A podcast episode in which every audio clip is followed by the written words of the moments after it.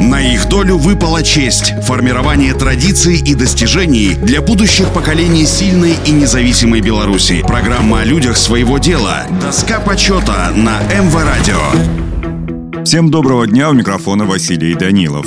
Леонид Николаевич Пунтус, главный агроном колхоза имени Гастелла Минского района Минской области, родился 3 мая 1928 года в местечке Гайна, в центре Гайнинского сельсовета Логойского района. С начала Великой Отечественной войны окончил 5 классов местной школы. После освобождения района летом 1944 он продолжил учебу в школе, одновременно участвовал в восстановлении местного колхоза, разрушенного в войну. Окончив 7 классов, в 1946 году поступил на учебу в Мариногорский сельскохозяйственный техникум, где получил получил специальность агронома. Свой трудовой путь Леонид Николаевич начал участковым агрономом в сельскохозяйственном отделе исполнительного комитета Василевического районного совета депутатов трудящихся. Затем вернулся в родной район и продолжил работать агрономом в совхозе Лагоза в одноименной деревне Гайнинского сельсовета. В 1953 году перешел работать агрономом в колхоз имени Гастелла. Зарекомендовал себя как энергичный, инициативный специалист. Через два года без отрыва от производства окончил Белорусскую сельскохозяйственную академию в городе Горки Могилевской области. Вскоре был назначен главным агрономом колхоза. Леонид Николаевич всемерно содействовал укоренению в производство достижений науки и передового опыта, проводил целенаправленную селекционную работу, активно сотрудничал с ведущими учеными-агрономами и селекционерами республики. Одним из первых в республике он вел севооборот ячмень высокоинтенсивных сортов. При нем хозяйство перешло на сев элитными и суперэлитными семенами картофеля. Указом Президиума Верховного Совета СССР от 8 апреля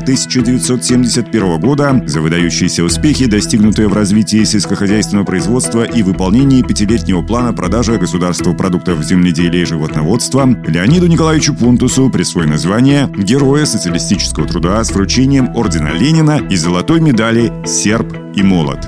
На их долю выпала честь – формирование традиций и достижений для будущих поколений сильной и независимой Беларуси. Программа о людях своего дела. Доска почета на МВ Радио.